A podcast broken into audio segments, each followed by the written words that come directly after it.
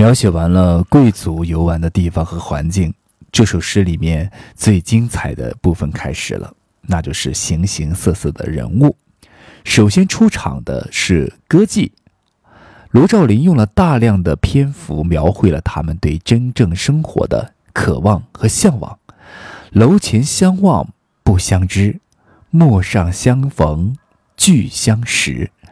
借问吹箫向紫烟，曾经学舞度芳年。得成比目何辞死，愿做鸳鸯不羡仙。比目鸳鸯真可羡，双去双来君不见。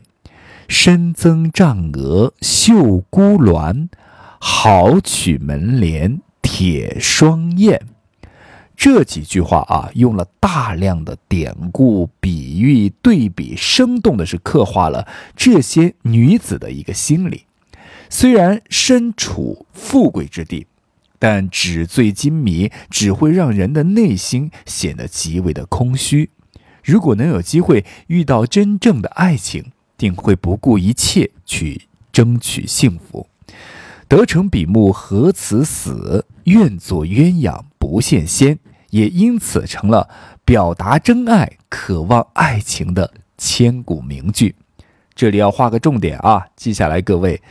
如果说你要对某个女生或男生表白的时候，您可以用上这样几句话啊，显得自己特别的有文化啊，也是表达你对真爱的一个向往。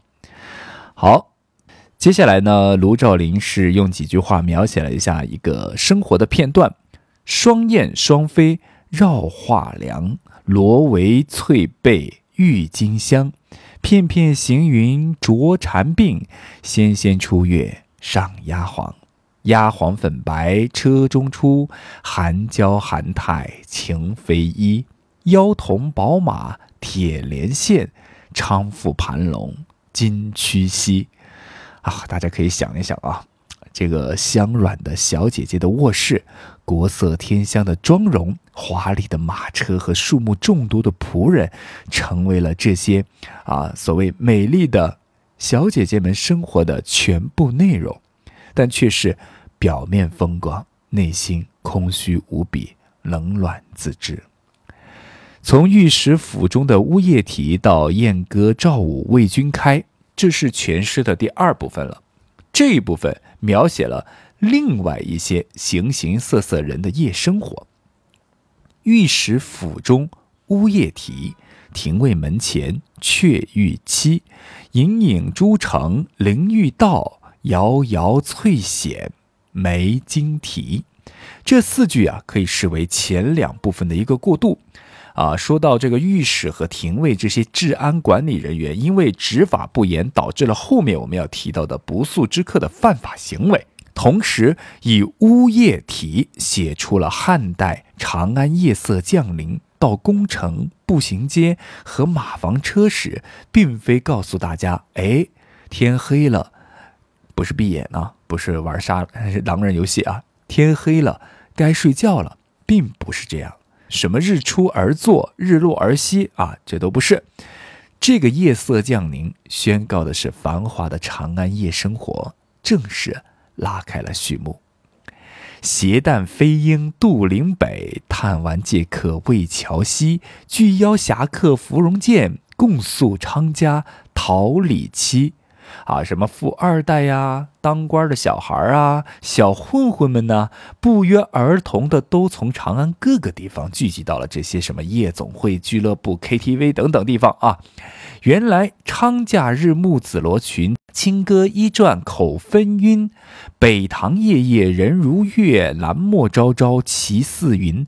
这些 KTV、 夜总会、俱乐部的小姐姐、小公主们，个个是气若香囊，歌声婉转。来此处寻欢作乐的人们都拜倒在他们的石榴裙下，整夜沉浸在这温柔的香中。长安的夜总会、夜生活、俱乐部的繁荣，反衬了长安都城执法部门的冷清这一强烈的反差形成了一个鲜明的对比。蓝墨北堂连百里，五句三条控三市，弱柳青怀拂地垂，佳气红尘暗天起。汉代金舞千骑来，翡翠屠苏鹦鹉杯。罗襦宝带为君解，燕歌赵舞为君开。这些夜总会啊、俱乐部的门外呢，交通那叫一个便利啊，四通八达且停车方便，各种尺寸的马车都有属于自己的车位啊，乐意不绝的或达官贵人，或家境优越的人，或深夜买醉的孤独者，只要您肯给钱，都可以在这里喝个东倒西歪。甚至本来该值班执法的公务人员啊，也经不起诱惑，偷偷的离开了岗位，跑到这里来吃吃喝喝，花天酒地，以至于有人借此机会行窃，反正也没人管。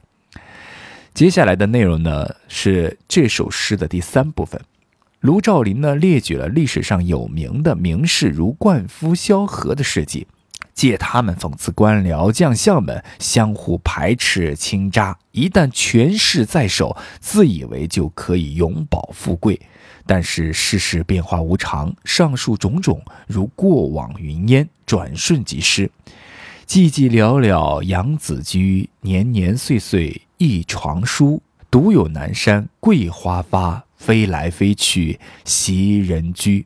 卢照邻在这个地方呢，举了汉代因官场不得志而闭门读书的杨雄的例子，认为杨雄凭借自己的才学流芳百世。结尾卢照邻以杨雄自居，意在表明自己即便是才高八斗，却依然无法转成事业编制，成为正式的国家公务员，也因此入不得朝堂，无法一展自己心中的抱负。充其量呢，也就只能当个王爷的幕僚，混迹一生罢了。啊，这个地方写出了卢照邻啊此生的无奈，但是他还不知道，他就这么随随便便写的这些无奈，最后给自己带来了无穷无尽的灾难，远比这样在王爷的这个府上混迹一生更加的潦倒和糟糕。